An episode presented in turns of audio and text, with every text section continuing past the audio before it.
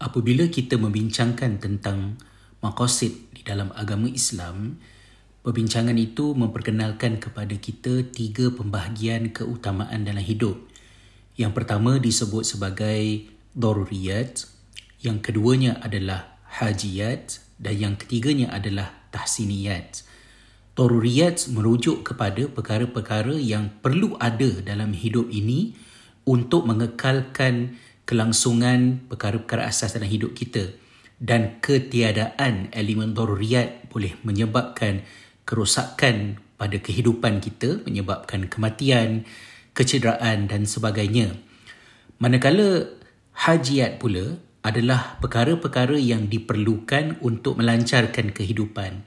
Maknanya kalau tidak ada, dia tidaklah sampai menyebabkan kematian tetapi dia mendatangkan banyak kesulitan dalam kehidupan kita.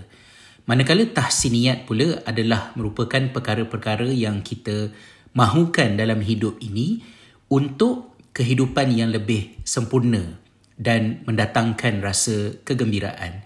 Contohnya, berpakaian adalah merupakan daruriyat.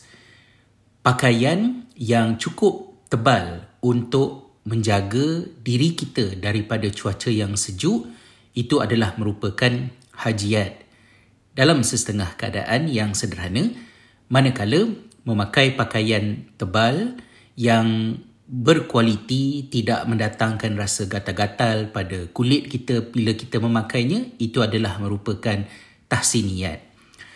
Daruriyat, hajiat dan tahsiniyat ini boleh membantu untuk melatih fikiran kita pada menentukan keutamaan-keutamaan dalam hidup. Saya nak mengaplikasikan uh, pembahagian ketiga perkara ini di dalam soal kita membaca.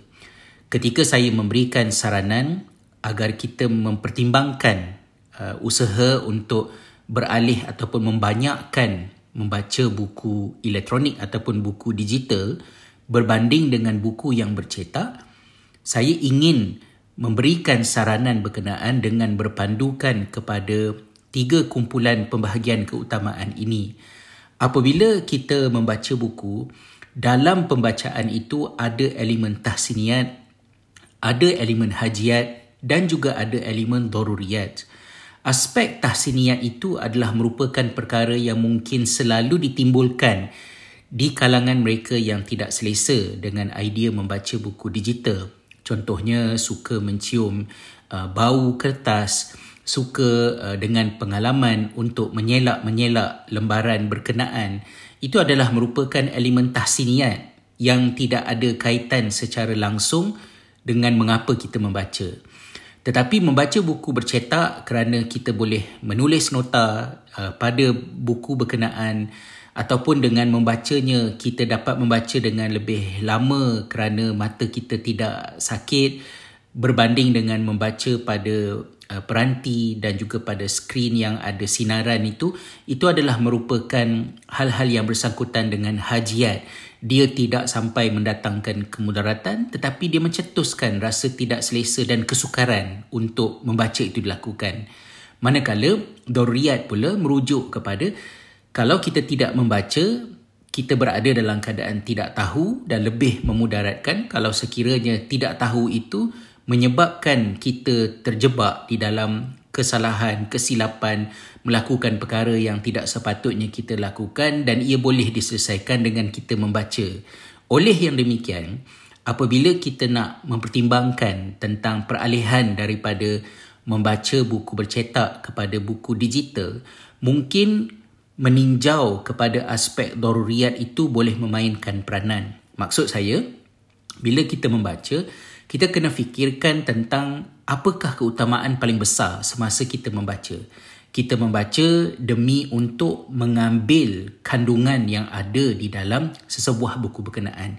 Ini mungkin berbeza daripada mereka yang menjadikan membaca sebagai hobi semata-mata berbanding dengan mereka yang membaca kerana ada persoalan dalam fikiran dan mahu mencari jawapan melalui pembacaan tersebut.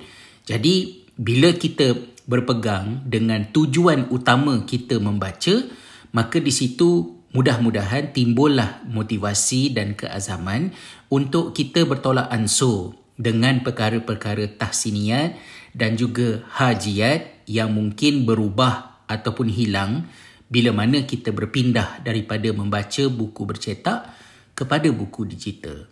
Mudah-mudahan sebersedikit perkongsian ini bermanfaat dan memberikan galakan untuk kita terus membaca insya-Allah.